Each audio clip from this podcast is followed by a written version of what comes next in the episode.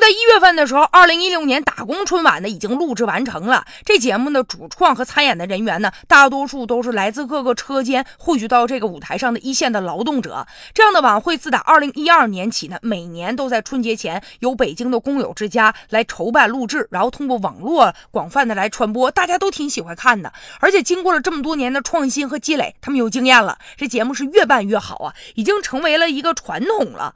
比如说呀，在这样的一个晚会上，这个。声音。都是来自他们内心的，比如孩子们唱的这个歌是“爸妈在哪儿，家在哪儿”。哎，这歌唱完之后，让人觉得挺，确实是挺心酸的。还有的一个这个女工啊，唱那歌也特有个性啊。人家歌词是这么说的：“说我们是产品的主人，不要做他的奴隶。”也是铿锵有力，发自内心的一种声音。甚至呢，还有一个小品，其中呢就说店里有个姑娘叫小芳，这个小品的名叫这个，然后就说呀，说很多的工友遭到老板的不公平的打压的时候，我们在。学会拿起法律的武器来捍卫自己正当的权益。